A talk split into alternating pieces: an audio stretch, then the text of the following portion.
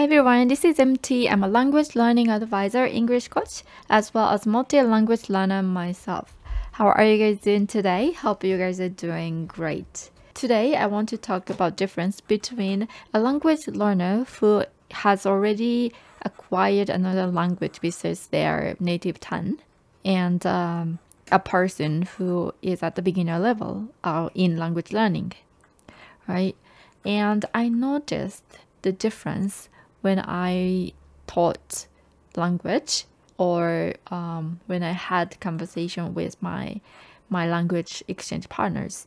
Those who are familiar in language learning, they always pay attention to their mistakes. I think this is the biggest difference between those two two groups, I think. So those people when they make mistakes or they, when they notice their mistake, then they try to tackle it. They try to understand it, compare many different sentences, and find out why they made the mistake.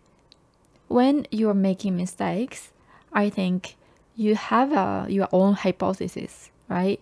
You make a connection with your own language, your native language, or another language which you already studied.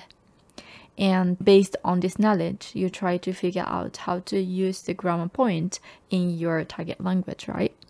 So you have to, you know, get a new information to change what you already know or the form or sentence structure uh, which you are more familiar with.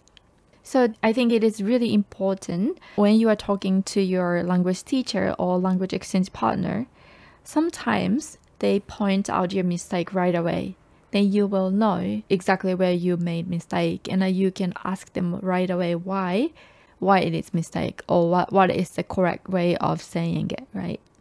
But other times maybe they will not really point out and they just repeat it in a correct form.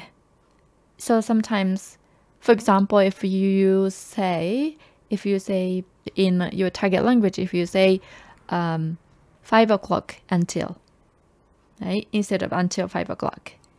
Then maybe your uh, language exchange partner will say, ah, okay, okay, until 5, right?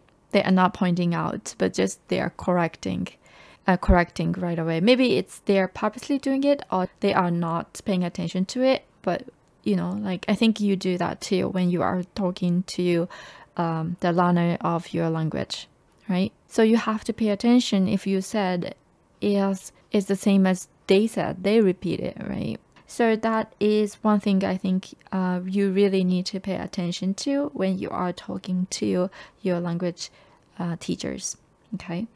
And I really think the mistake is great. It's a great reminder where you need to review or you need to study more. So you should not let it go. If you make a mistake, you should just grab it. You should tackle it, you know, and then you you understand what kind of um, information or what kind of um, theory you had behind this your choice. Okay.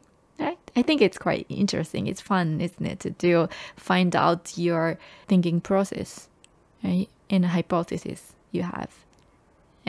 Okay. So, okay. So that's all for today. Thank you so much for listening and hope to see you next time. Bye.